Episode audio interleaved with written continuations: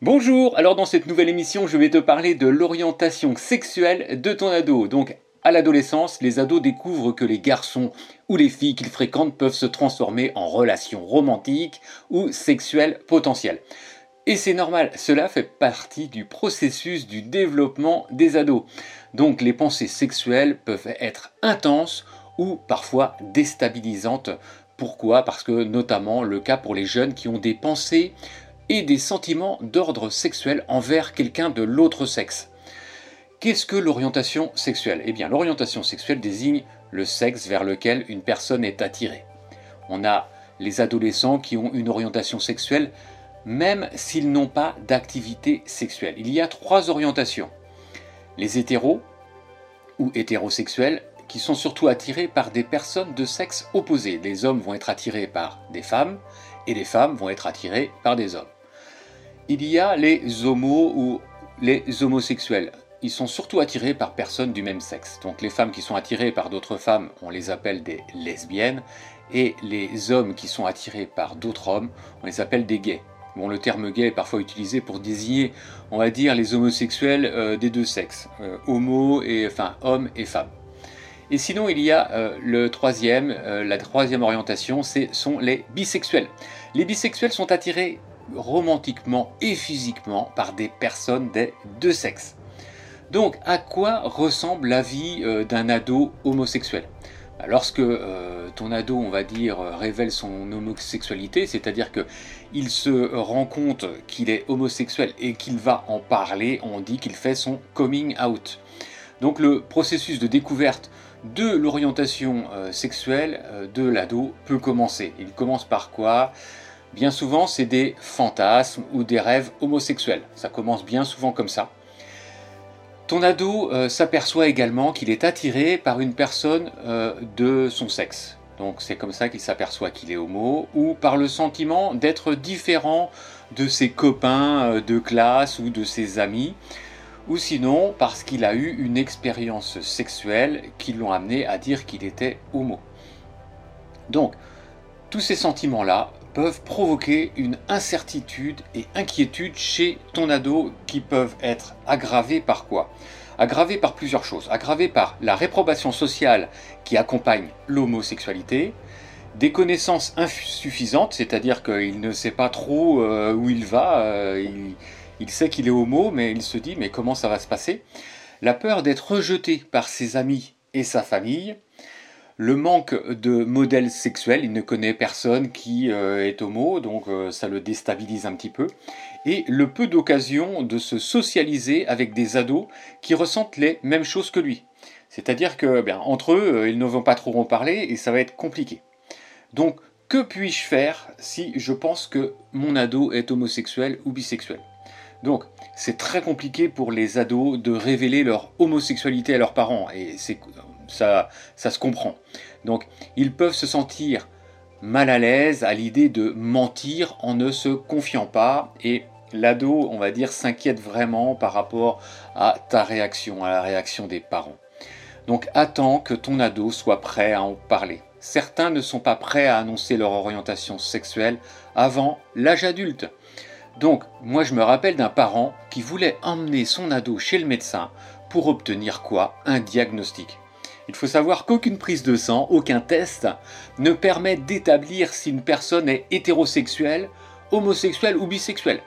Donc l'homosexualité et la bisexualité ne sont pas des problèmes de santé. Donc comment aider euh, ton ado à se sentir plus à l'aise de parler de sexualité?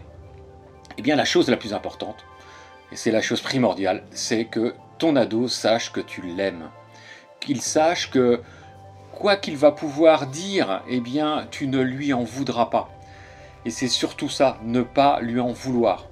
Certains ados se confieront peut-être à un frère, à une sœur ou à un cousin avant d'en parler à, à ses propres parents.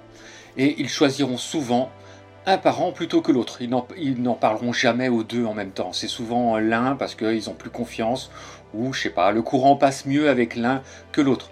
Donc il est important euh, que tu respectes le fait que ton ado en parle avec quelqu'un avec qui il se sent à l'aise.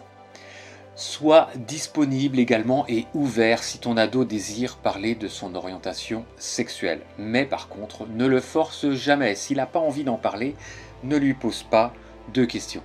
Envisage de parler de sexualité après avoir regardé, euh, bah, profite hein, d'une émission de télé ou peut-être un livre qui euh, parlait du thème de l'homosexualité. Eh bien, profite de ça pour euh, peut-être engager la conversation là-dessus pour lui demander, bah tiens toi, qu'est-ce que tu en penses? Et c'est peut-être un moyen utile de faire savoir à ton ado que tu l'aimes, quelle que soit son orientation, et que tu es ouvert. Encourage également ton ado à parler de sa santé sexuelle à un pédiatre ou au médecin de famille ou à n'importe qui qui euh, s'occupe de soins ou un adulte en qui il a confiance. Donc ces personnes avec qui il va se confier eh bien, vont l'aider peut-être à trouver des moyens d'affronter la pression peut-être de ses copains, parce qu'il y a des moqueries qui viennent euh, de ses copains. Euh, il subit peut-être du harcèlement ou de l'intimidation, et ton ado peut être victime de ça. Donc le fait d'en parler à des personnes en qui il va avoir confiance, eh bien, ça va l'aider à surmonter tout ça. Est-ce que tu dois t'inquiéter au niveau de certains problèmes de santé si ton ado est homosexuel?